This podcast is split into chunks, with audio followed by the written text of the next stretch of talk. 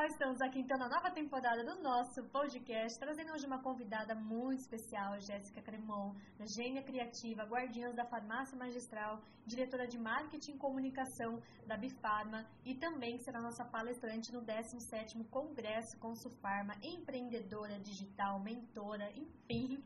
Jéssica, uh! muito obrigada por ter vindo até aqui Campinas, gente, viajou até Campinas para se encontrar com a gente aqui dentro da ConsuFarma. Eu que agradeço a oportunidade. Olá, pessoal, é um prazer estar aqui com vocês, compartilhando conhecimento, falando um pouquinho mais sobre tudo que eu vivi na nossa área, no nosso segmento, né? E fazer esse movimento da ConsuFarma crescer mais aí. Estarei com vocês junto com a Natasha, em julho que vai ser, né? Julho, comecinho de julho. Falar de um tema super mega importante aí, atual, dentro da gestão de pessoas na farmácia. Tão complexo que eu, gente, pra vocês terem ideias, hoje noventa e sete, e eu preciso dessa palestra. Preciso tanto, eu tenho que falar pro Matheus, Matheus, gerente de eventos da ConsuFarma, para ele não colocar nenhuma aula minha ou arrumar compromisso pra mim no congresso no dia e horário da sua aula. Porque eu quero muito. Ai, assistir. Que bom! É uma dor muito complicada e é algo que até eu tô vivendo um conflito agora, porque eu venho de uma geração de pais, baby bloom, enfim. Estou tendo aí alguns desafios, alguns conflitos de valores que foram implementados em mim sobre, Gabriela, você precisa entrar em uma empresa e você precisa permanecer nessa empresa. Você precisa se dedicar à mesma empresa por muitos anos para que você possa crescer lá dentro, uma multinacional de preferência, ou que ele me incentivava muito a fazer concurso público. Então eu cresci imaginando que eu seria exatamente assim, determinada que eu seria exatamente assim. Só que depois que eu entrei no mercado de trabalho, eu comecei a sofrer alguns conflitos internos.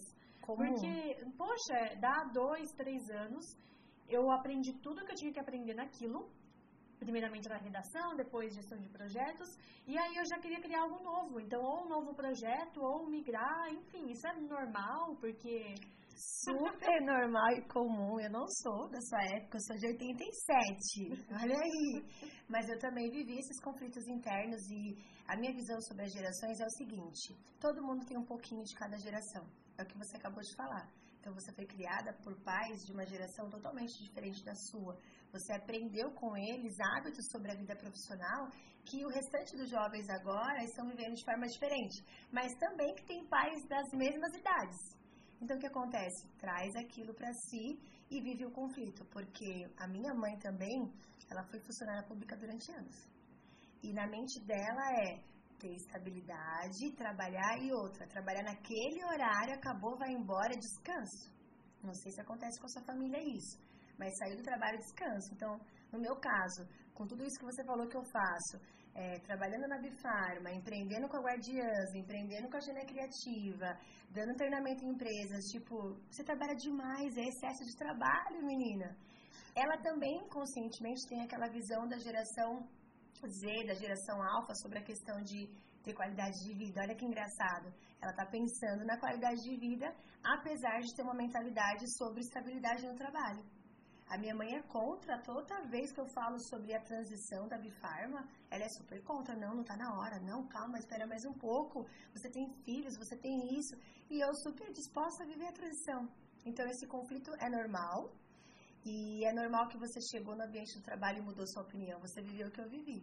Quando eu cheguei nos meus vinte e um anos, quando eu fui líder pela primeira vez, ali naquele momento eu não sabia o que eu queria da vida profissional ainda, estava em dúvida em fazer psicologia ou eu queria fazer bibliotecária para trabalhar na biblioteca. Ah, já fui bibliotecária. É sério? Já, meu primeiro emprego. Nossa, que legal, eu queria ser. Eu e uma amiga minha assistimos uma palestra e ficamos interessadas e tal. E aí eu queria fazer psicologia e, por, assim, por alto eu tinha aquela vontade de fazer jornalismo. Sabe o que eu fazia quando eu era mais nova? Não tinha os programas políticos? Hum. Eu ficava imitando eles. Você era o William Bonner, que se posicionava na frente da televisãozinha. Mas não só, não, não só o jornal, os políticos, sabe? As propagandas políticas. Ah, você... Eu ah, ficava tá. imitando, eu ficava lá falando, eu assistia quando eu era criança as propagandas. Eu ficava lá falando e tal.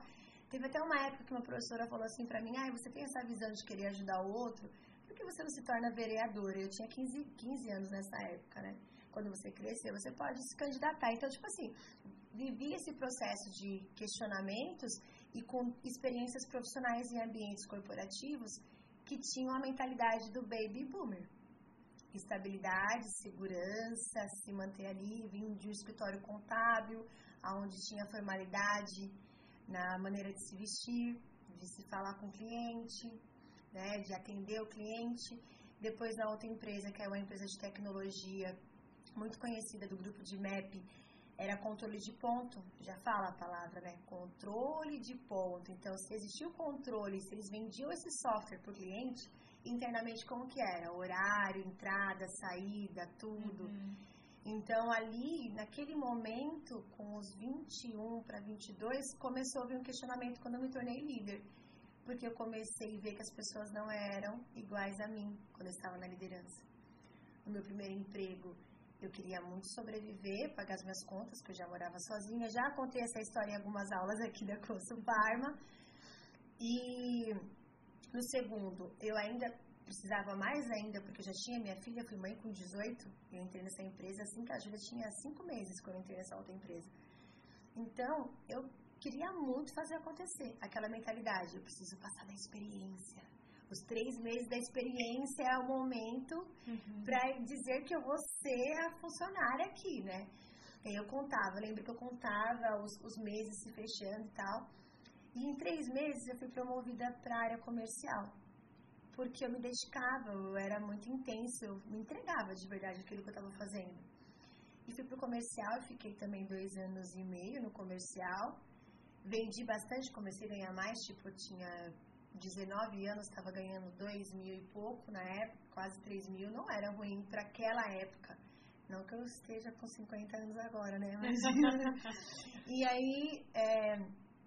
Por conta de eu me destacar na área comercial e me desenvolver na comunicação ali, que foi quando eu comecei a perceber o meu talento e observar o que eu gostava de fazer, que eu adorava ir na reunião, negociar, negociar com o cliente, ver ele fechar, ganhar a comissão, sabe? Aquilo me estimulava demais. Muita executora que eu não sabia, muito focada em resultado, eu não sabia que eu era assim. E aí, nesse período, a empresa viu algo em mim e me promoveu para ser líder. Só que ser líder, a comissão é diferente, as pessoas é, que estão ao seu redor, elas determinam o resultado do seu trabalho. Exatamente. Aí não é mais, antes nas vendas eu respondia por mim mesma. Se eu errasse, tudo era eu, era o meu resultado. Aí eu tinha que responder pelo erro do outro, desenvolver o outro, e aí eu comecei a ter meus próprios conflitos, porque a cultura organizacional não tinha uma estrutura que eu nem sabia qual era. Olha só que engraçado, aquela herança interna que a gente tem na mente, eu nem sabia o que eu queria de fato, mas a minha mente dizia, poxa, tinha que ter um plano de carreira, tinha que ter uma outra coisa, tinha que ter isso. O que eu comecei a fazer? Eu comecei a desenvolver treinamentos com a minha equipe sem ter nunca dado treinamento, então... Comecei sem nenhum roteirinho pra seguir. Nada, eu só fui modelando os treinamentos que eu participei. Você não foi, aspas, treinada para não. ser líder de X forma? Lá não, não eu não tive mentoria de ninguém, me colocaram, porque como eles não tinham plano de carreira, eles colocavam as pessoas ali por resultado, então eu tinha bons resultados em vendas, era comprometida, não teve um P D I, uma análise SWOT, nada disso, tipo, pegaram e falaram, é você, eu gelei na hora, ai meu Deus, será que eu vou dar conta? Só que eu queria muito ganhar mais, aquela mentalidade de liderança, de crescimento da empresa, ai, Jéssica é líder, sabe? Aquelas coisas que a gente aprende com a nossa família. E aí, topei. E aí foi quando eu fui perceber como era difícil lidar. E foi bom, porque eu fui desenvolvendo a minha comunicação mais ainda ali, como líder. E teve momentos que eu descobri que eu era a pior pessoa do mundo. No momento que eu, que eu era pressionada pelos diretores, um monte de coisa, sai de perto de mim que eu saía também atirando em todo mundo. Então, nesse processo veio aquele questionamento, cara, é isso mesmo que eu quero? Será que eu nasci pra isso mesmo? Sabe essas Acho coisas? Eu consegui entender bem, eu escolhi a, a área, né, fiz publicidade, eu escolhi esse curso, mas uma história parecida, desde novinho eu brincava de jornalista, então eu saía entrevistando as pessoas, eu pegava a televisão, colocava um banquinho na frente e fingia que era o William Bonner da vida. E foi quando eu também descobri que eu tinha muita facilidade em escrever.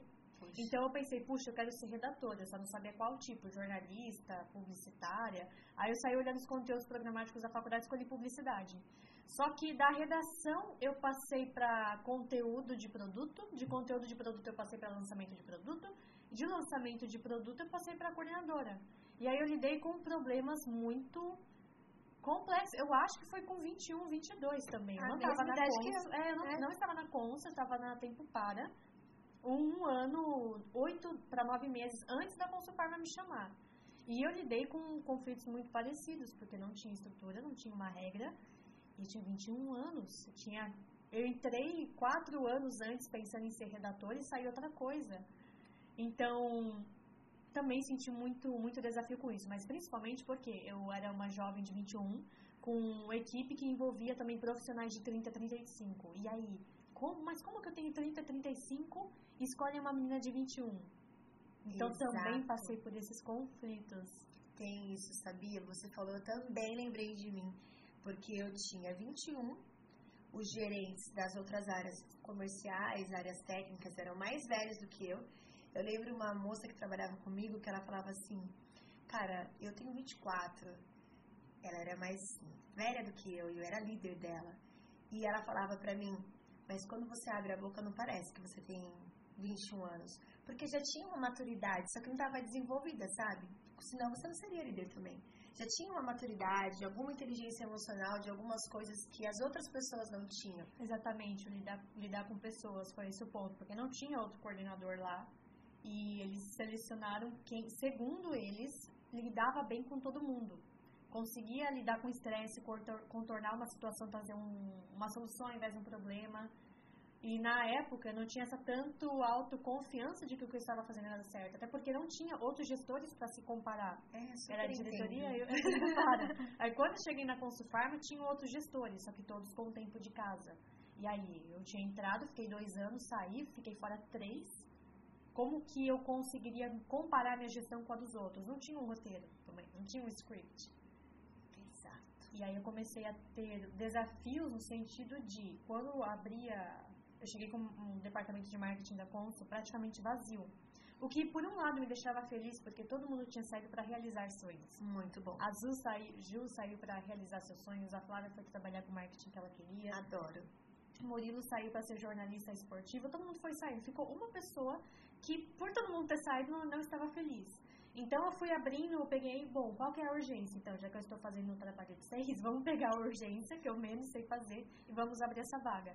Só que eu comecei a reparar, Jéssica, aparecia muito candidato, todos assim, na faixa dezoito para vinte e dois anos. E eu com vinte e três para vinte e dois, é, vinte e três.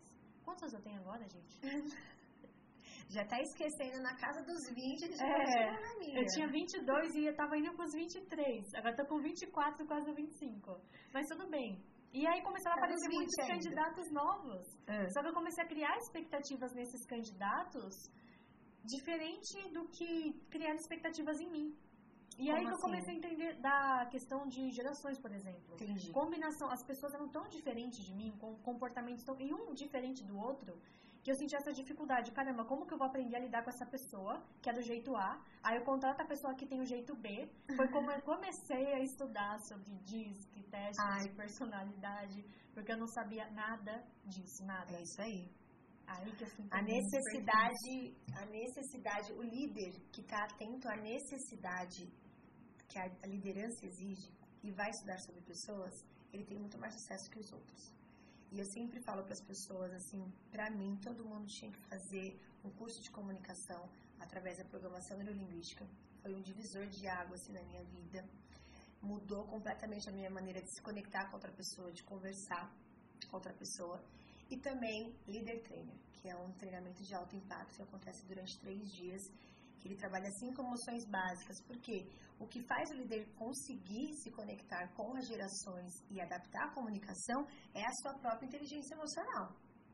Se você não tem inteligência emocional, como que você vai entender o outro, né? Então é mais sobre você, sobre o seu processo de autoconhecimento, para se adaptar ao processo de autoconhecimento do outro. Então, o jovem com dezoito, dezenove anos, ele está conhecendo a vida agora. Ele não tem memória muscular sobre o ambiente de trabalho. O que, que é uma memória muscular, Gabi? É a construção da experiência na sua mente, é os registros que você viveu. Então, por exemplo, como eu vou conseguir lidar com o cliente que está reclamando no telefone se eu nunca vivi isso? Se ninguém me treinou, por exemplo, são duas, né, dois pontos aí. O lado que eu tenho a experiência que eu vivi e o lado que eu posso aprender. Então, se eu não tenho nenhum dos dois, como que eu vou lidar? Aí você, como líder, fica bravo porque a pessoa não conseguiu. Eu fiquei, já aconteceu isso comigo. Eu tinha essa habilidade e as meninas que trabalhavam comigo na outra empresa não tinha. Eu lembro que eu sentava do lado delas, eu não atendia o cliente e falava para elas, você vai falar assim, assim, assim. Ninguém disse para eu fazer isso na época. Só que como eu tive que aprender sozinha e deu certo comigo, o meu método, eu passava para as meninas. Só que as pessoas têm uma forma de absorver talvez diferente. diferente. Como que elas ficavam? Nervosas. Porque elas estavam com o cliente na linha, reclamando, era uma assistência técnica. E eu forçando do meu jeito para que elas aprendessem a falar com o cliente. Então, o que eu enxergo hoje, que facilita muito, que é o que você falou, é quando o líder entende que não dá só para ser técnico, que é importante ser generalista, conhecer os processos, mas que você tem que estudar sobre pessoas. Entender que as pessoas mudam não só por conta das gerações, por conta do comportamento, da história, da expectativa de trabalho, da expectativa de vida, de tudo. Você deve ter tido uma expectativa anos atrás no seu primeiro emprego, e quando você olha hoje, fala, gente, tudo mudou. Por que muda? Mas nesse processo gera conflito, porque você não conhece, você não se conecta com o colaborador, você não adapta a sua comunicação, porque ele tem uma forma de aprender diferente. Eu, por exemplo, sou muito visual e sinestésica, muito, muito visual. Então, eu preciso pegar o livro, eu preciso escrever, eu preciso fazer mapa mental, eu preciso de tempo para focar, e eu sou muito distraída, tenho que ter esse preparo. Então, meu raciocínio não é rápido, não é lógico. É óbvio que se eu estiver aprendendo o professor ou o líder mandar eu fazer uma coisa ali, eu vou demorar, eu sou um pouco processual para algumas coisas. E aí, como? Eu fui descobrir isso depois, né? Como ensinar uma pessoa a falar numa ligação sem saber como que ela aprende, como ela se relaciona com conhecimento? É óbvio que eu vou deixar ela nervosa. E aí, qual vai ser a visão dessa pessoa? Nossa, aquela líder é arrogante, que louca, me expondo desse jeito. Que horror, que mulher ruim, não tem coração. Isso, tá me expondo. Eu passei por uma situação parecida, muito recente. É, eu tinha uma vaga na equipe que estava sendo desocupada. Novamente, um caso de uma pessoa que foi seguir o sonho dela. Inclusive, eu quero depois perguntar sobre isso, retenção. Show, show. Não tive muitos turnovers em dois mil e vinte e um, foram só dois. Uma, duas pessoas, é, foram só dois oficialmente. Mas enfim, esse é de dois mil e vinte e dois já, né, mês de janeiro. É, foi seguir o sonho porque eu tenho o sonho de ser ator. Saiu o registro, então foi pra área de teatro, muito bacana. E aí eu precisava repor a vaga dessa pessoa. E aí eu fiquei na dúvida de, caramba, quem que pode repor a vaga dessa pessoa? Porque, por exemplo, eu tinha dois candidatos. Um candidato, eu identifiquei que tem um perfil muito analítico. Então, é uma pessoa que gosta de revisar tudo nos mínimos detalhes e minucioso. Joia. Meu primeiro pensamento foi, essa é a pessoa perfeita, porque essa vaga é uma vaga de processos.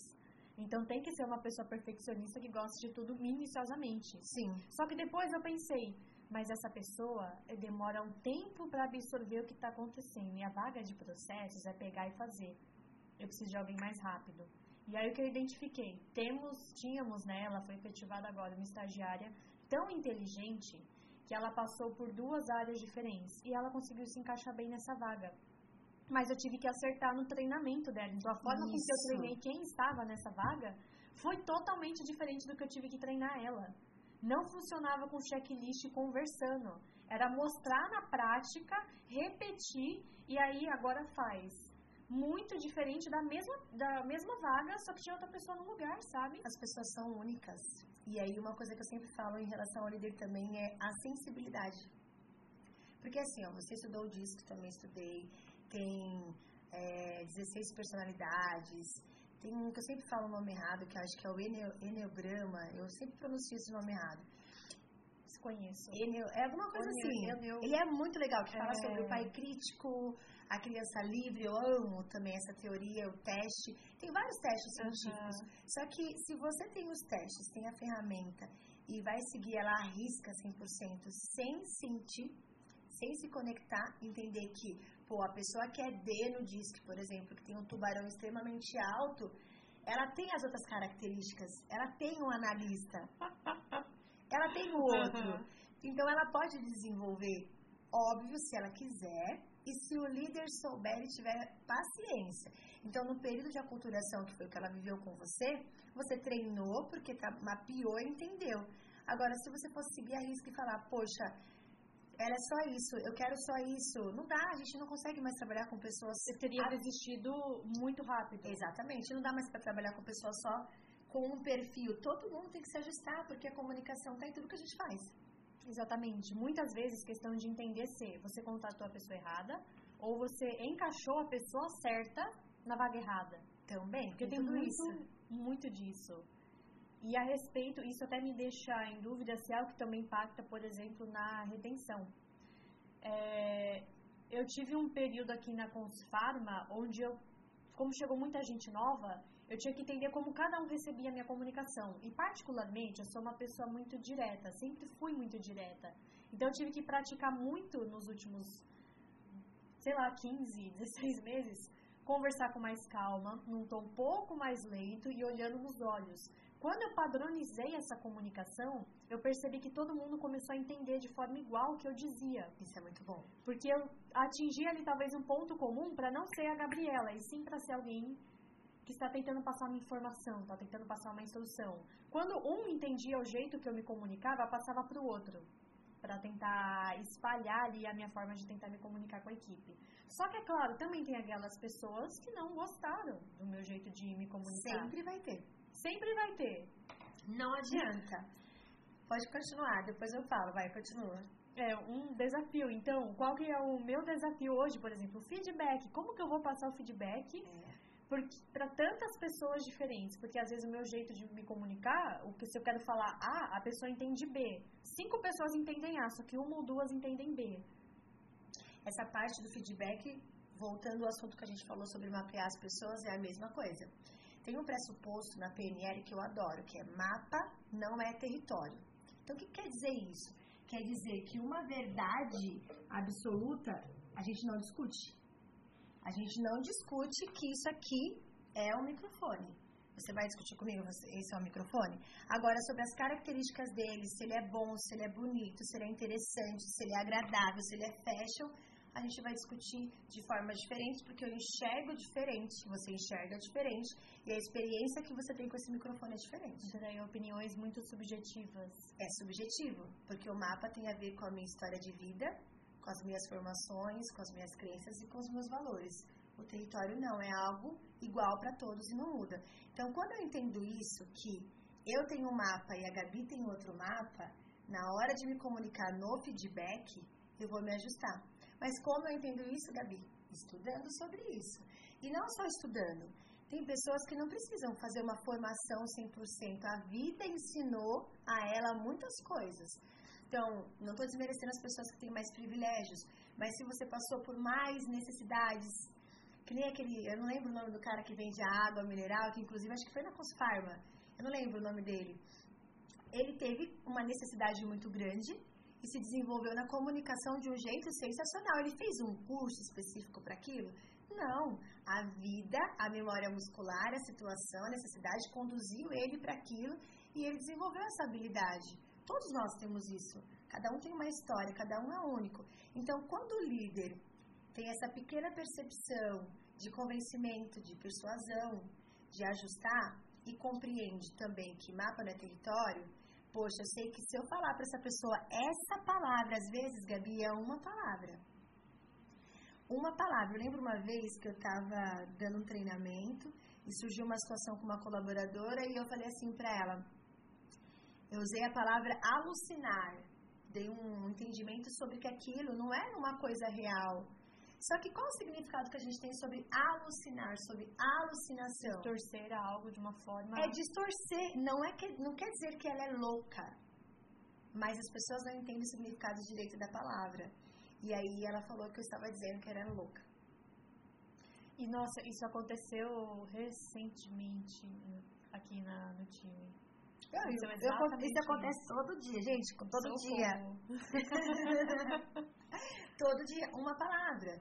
E eu já estudava practitioner, eu já fazia P N L, eu já processava as palavras mesmo que eu ia assim, colocar. Mesmo assim, você não conseguiu prever o barra Mas por quê? Mapa não é território. A maneira como o cérebro dela tinha as referências sobre a palavra alucinar e alucinação levaram ela a acreditar que ela era louca. Então, esse é um lado que a gente não acessa. Tipo assim, as pessoas podem ter muita gente que discorda de mim falando, não, mas a comunicação é responsabilidade sua. Até eu entender que mapa não é território. Então eu projeto a minha fala para você, para me ajustar à sua realidade.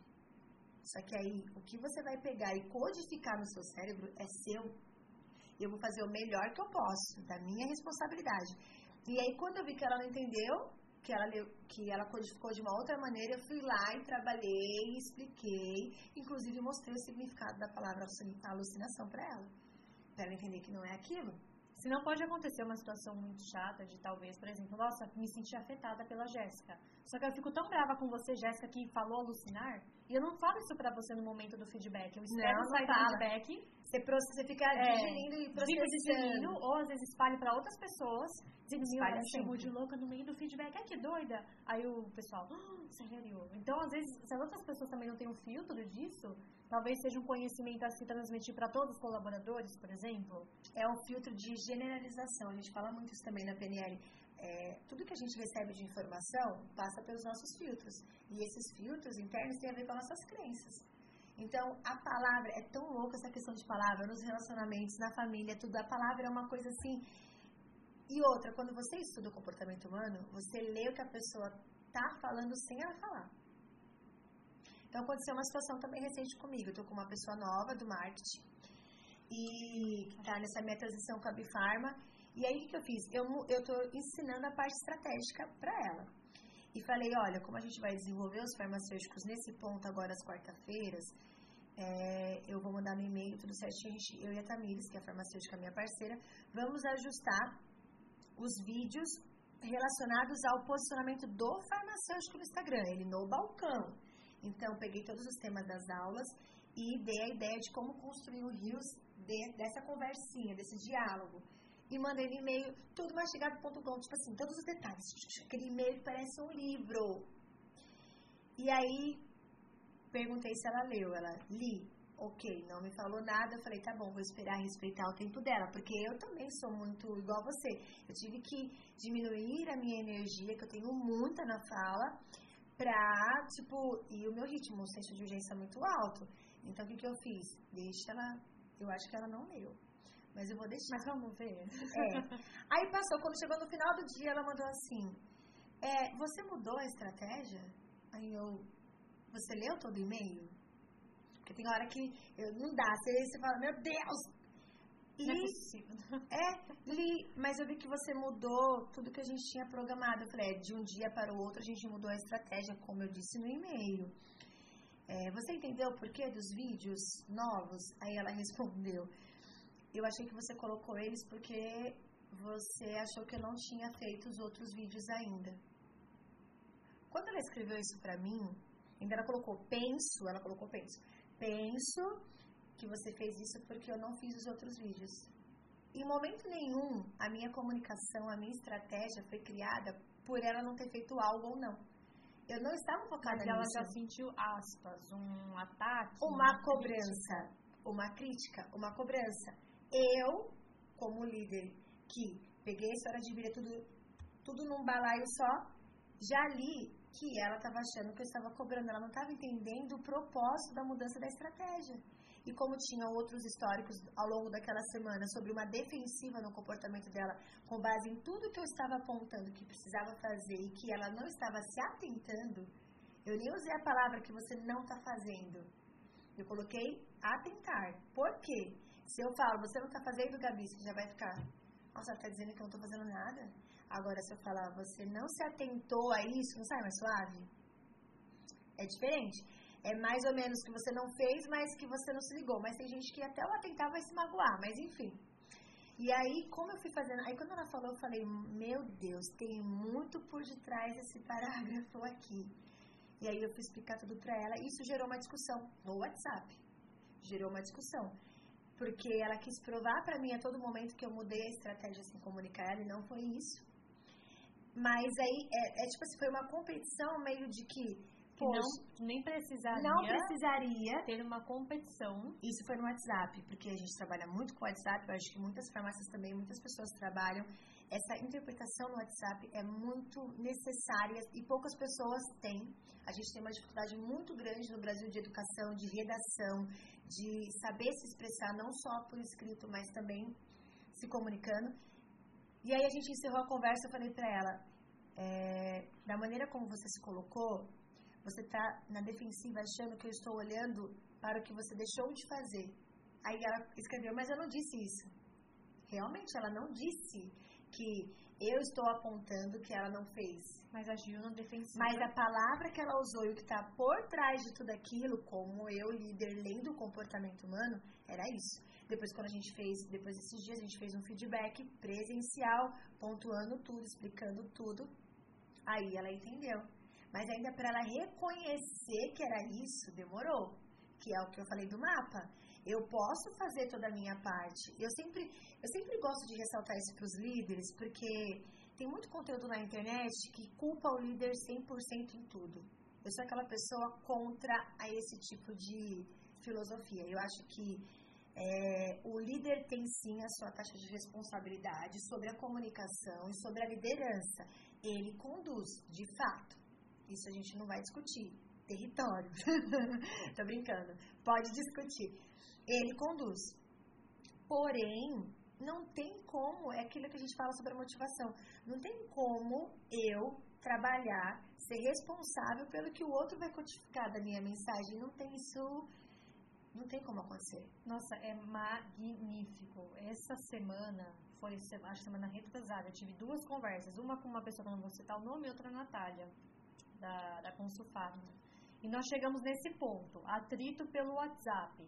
E quando eu sentei para conversar com ela, explicar, olha, colocando dessa forma, eu interpretei dessa forma, mas porque eu conheço a pessoa, eu sei de um que tem muito por trás da comunicação, que basicamente estava sendo, para mim, nos meus sentimentos, muito direta, muito incisiva. Parecia que ela estava o tempo todo brava. Mas eu compreendia que não era bem assim. Mas eu também compreendia que era a mensagem que eu estava recebendo. Então, sentei, conversei com ela. As duas partes se entenderam super bem. Tanto que a gente nunca chegou a bater boca nem nada. Mas eu fiquei afetada por algo continuamente que nós estávamos nos comunicando.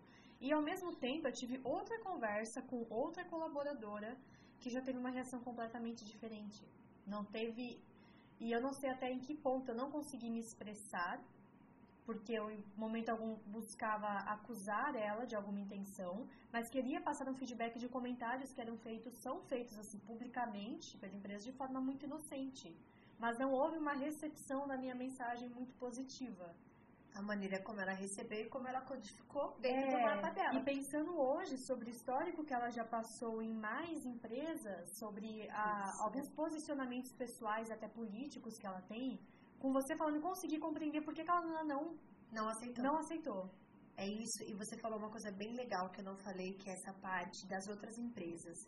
A empresa em si, ela educa, ela nos transforma. Então, a gente esquece que o histórico das outras empresas interfere no dia a dia.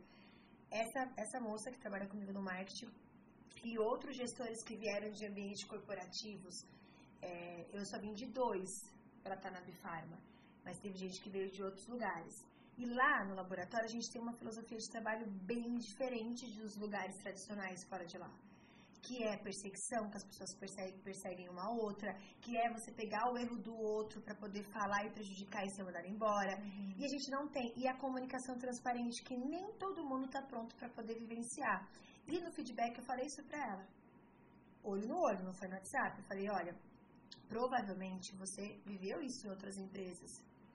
E ela, ela, depois ela reconheceu, mas demorou para vir esse reconhecimento. E eu entendo que é o tempo, e também foi uma outra coisa que eu fui aprendendo com o tempo. O que eu ensino, o que eu falo no feedback, demora um tempo para a pessoa processar. E ela só vai aplicar aquilo que eu falei de positivo, de melhoria, de parte construtiva, se fizer sentido para ela. Então, eu posso repetir dez mil vezes sobre os ambientes anteriores do trabalho, de tudo que afeta ela, e ela só vai compreender no momento do estalo dela. Tem tudo isso. Então, tipo assim, não dá pra culpar cem por cento o líder. E aí, no caso dela, a gente tem outras referências também que agiam da mesma maneira, na defensiva. E eu falava, eu sou sua apoiadora. Eu tô aqui porque eu vou viver uma transição e você vai tomar esse legado. E eu quero deixar o meu legado na mão de uma pessoa que vai fazer melhor do que eu fiz. Não igual a mim, porque você não é igual a mim. Só que se você não aceitar o que eu estou sinalizando e o que eu estou enxergando, que você ainda não consegue da sua, da sua visão enxergar, não vai acontecer. Então, nós somos parceiras, nós não somos inimigas. Eu não estou aqui para dizer que você está fazendo errado, para os outros olharem e falar, não, vamos mandar embora essa menina aí. E quando a pessoa não quer absorver, ela está desenquadrada às políticas internas da empresa, foi exatamente os únicos casos de, de desligamento da minha parte, da ConsuFarma, vieram por conta disso, na verdade. É, por pessoas que não queriam reconhecer, não aceitavam, aparentemente não entrava por um ouvido e saía, saía pelo outro, enfim, erro de comunicação. Elas não queriam entender as mensagens que eram passadas. Isso tem muito a ver com cultura também. Porque, por exemplo, nossa, o nosso estilo de trabalhar aqui é diferente. Totalmente. É, tóxicos. O nosso estilo aqui de trabalhar também é baseado na transparência e na educação. Respeito está entre o top um valores de cada departamento. Tem a ver com o caráter da pessoa, a personalidade, como ela foi criada, o momento que ela está. Então, e, e assim, mesmo lugares que você faz isso, que você procura ter um ambiente humanizado, vai ter pessoas que não vão entender os momentos de conflitos, porque tem os extremos. Então, se eu sou humanizado como cultura, quer dizer que eu tenho que ser sempre flexível para o colaborador? Quer dizer que eu sempre vou ser bonzinho? A impressão que eu tenho, às, às vezes, conversando com alguns gestores, é a queixa de alguns gestores de farmácia, tá? Vou falar específico de farmácia, que foi o último evento que eu fui.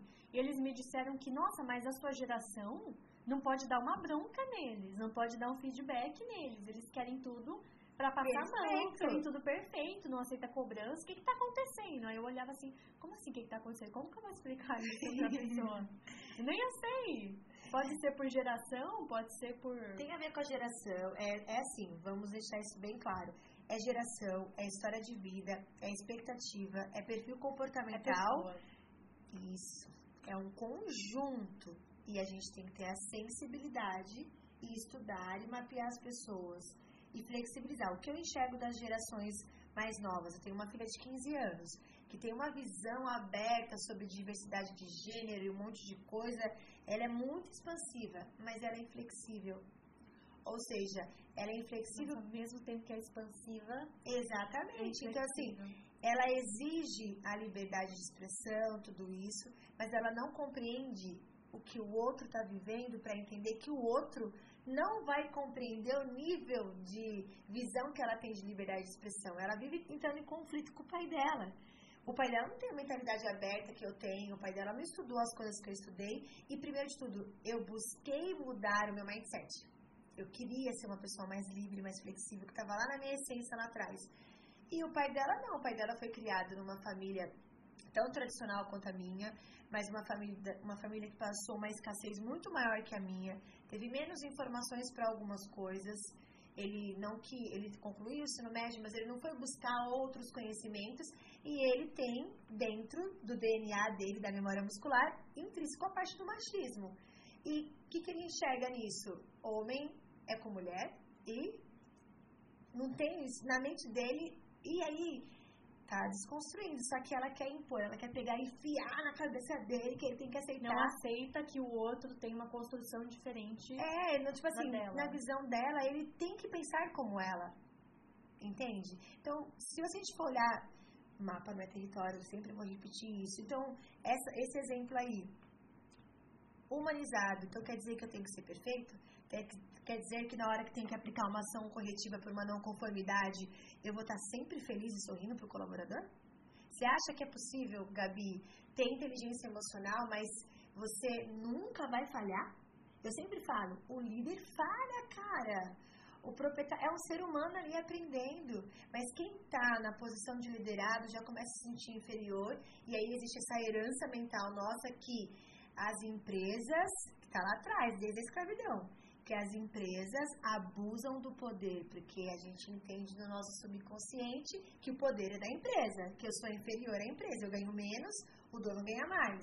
Eu sou pobre porque eu tô prestando serviço, sabe essas coisas? Uhum. Então, o que acontece? Se tem esse conflito que é um conflito que não tem nada a ver com a geração, esse conflito é um conflito, perdão, é um conflito histórico, histórico da evolução do homem, né? O homem realmente foi escravizado muitas vezes para trabalhar na questão da revolução industrial e tudo mais. Então, se a gente for olhar por esse lado, é, inconscientemente, aquele colaborador sempre vai se sentir ofendido pelo líder, pela meta, pela ação corretiva, e sempre vai terceirizar a culpa na empresa. O que a gente observou na, na Bifarma, por exemplo, tem treinamento e desenvolvimento, tem confraternização, tem um monte de coisa. Você acha que a gente agrada cem por cento de todos que estão lá? Claro que talvez não. Nunca agrade. O segredo para retenção, o ambiente nosso trabalho perfeito. Ok, aceite que às vezes terão pessoas que, por mais que você se esforce, elas não vão se encaixar. E as que vão se enquadrar... E vão, assim, vão se enquadrar, vão ficar. Porque agora a minha meta aqui, na ConsuFarma também, estou passando por um momento de transição, onde eu vou precisar me dividir em múltiplas tarefas e funções. Então, eu preciso preparar um novo líder para ficar mais próximo da equipe, dos processos, que talvez eu não consiga olhar. E a minha meta está sendo essa. A equipe é nova, tem um ano de idade, beleza. Se tem um boato no mercado de que profissionais da área de marketing e comunicação ficam nas empresas por média dois anos, eu decidi bater a meta de segurar a galera por pelo menos quatro. E aí eu tô nessa, meu Deus, como que eu vou segurar todo mundo vinte anos, vinte e dois anos aqui?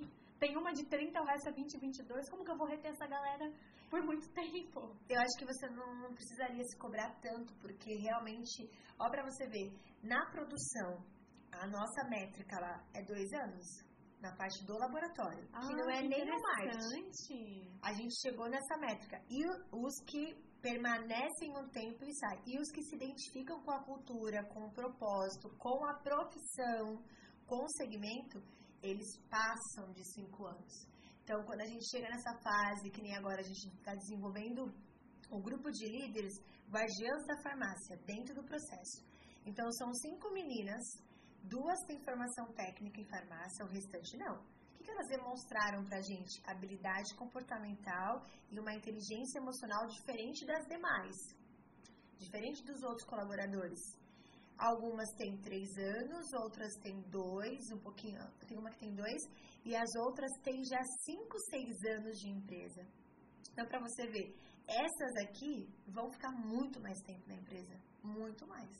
Tem chance de se tornar farmacêutico, virar um líder de processo, mas a nossa métrica que, que a gente deduziu, mapeando, discutindo, conversando, que é muito importante o líder ter isso com o R H, foi que dois anos é o ciclo de vida aqui, para quem vai trabalhar bem dois anos.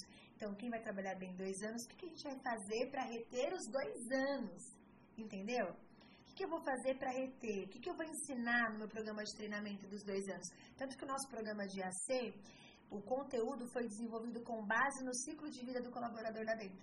Ah, que bacana! Então, para cada uma da, dos meses, etapas aí dos dois anos, conteúdos diferentes. Por exemplo, a área comercial, eu estou trabalhando um outro tipo de conteúdo, que foi educação financeira pessoal, e nesses outros grupos eu não trabalhei esse último ano.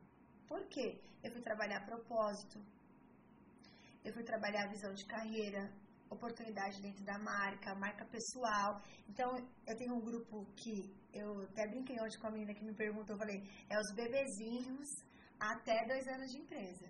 Então, aí eu elaboro o conteúdo de seis meses que eu vou trabalhar com eles.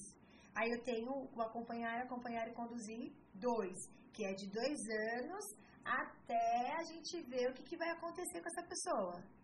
E tinha antes um grupo que mudou, que agora vai ser o que é o Guardiãs, que antes era mais você G Q, que eram as pessoas que já tinham mais, mais do que cinco anos, tinham uma visão de qualidade de processo, então a gente ensinava mais qualidade, um, um nível maior, porque nesses dois outros a gente trabalha qualidade também, mas não no mesmo nível. Então, quando você começa a entender o ciclo de vida dentro do seu estabelecimento, dentro da sua farmácia, quanto tempo essa pessoa dura, você minimiza aquela irritação sobre a retenção, sobre o turnover, que a gente tem que se acostumar com o turnover, essa rotatividade, aquelas campanhas, é, reduz o turnover, não, não, não. não, a gente vai entender os conflitos no processo de retenção para melhorar esse processo do turnover.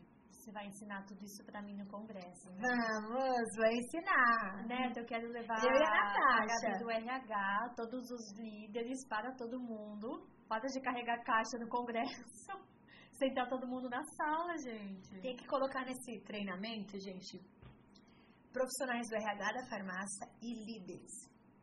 Uma das coisas que eu e a Ana anotamos em todas as mentorias e farmácias que a gente conversou e a nossa experiência ao longo desses anos, e quando eu falo a experiência, não é só da farmácia que eu tenho, eu fui líder com vinte e um em uma outra empresa, um segmento totalmente diferente, que a gente identificou, R H e líder precisam caminhar juntos, e ambos com o diretor, ambos com a direção. Por que que deu muito certo o meu trabalho com a Natasha e com a Renata Coach, que foi a minha mentora, a minha treinadora nesse universo do coach quando eu me formei e tudo mais? Porque a Renata era a parceira de negócios, que a gente fala, né? Que é dentro do R H, que cuida da parte de pessoas e do negócio. Então, ela tinha muita maturidade emocional e um monte de coisa. E a Natasha como diretora. E eu ali como endomarketing. E a ponte entre as duas com os líderes.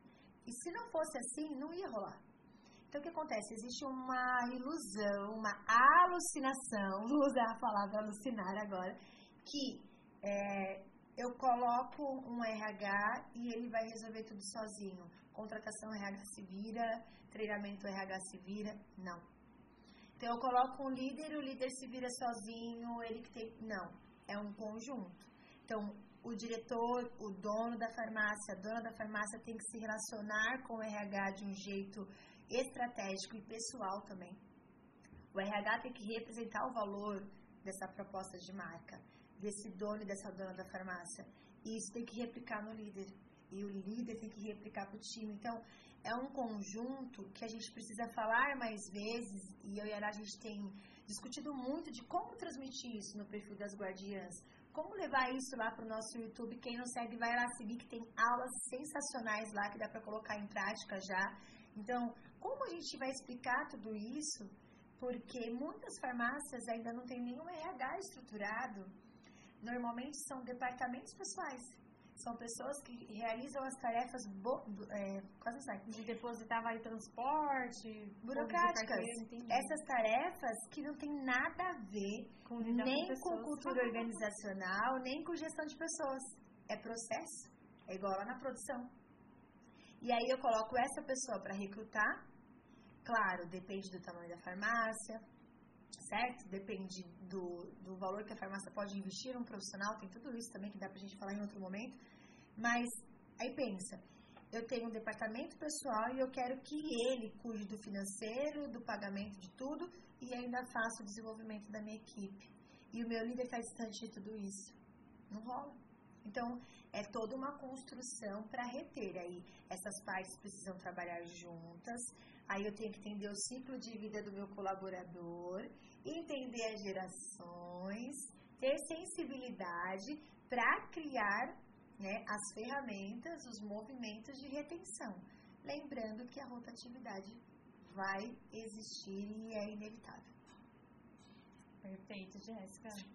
Muito obrigada, então, pelas suas dicas. Vou ficar muito ansiosa agora para o mês de julho, meu Deus. Nós também estamos.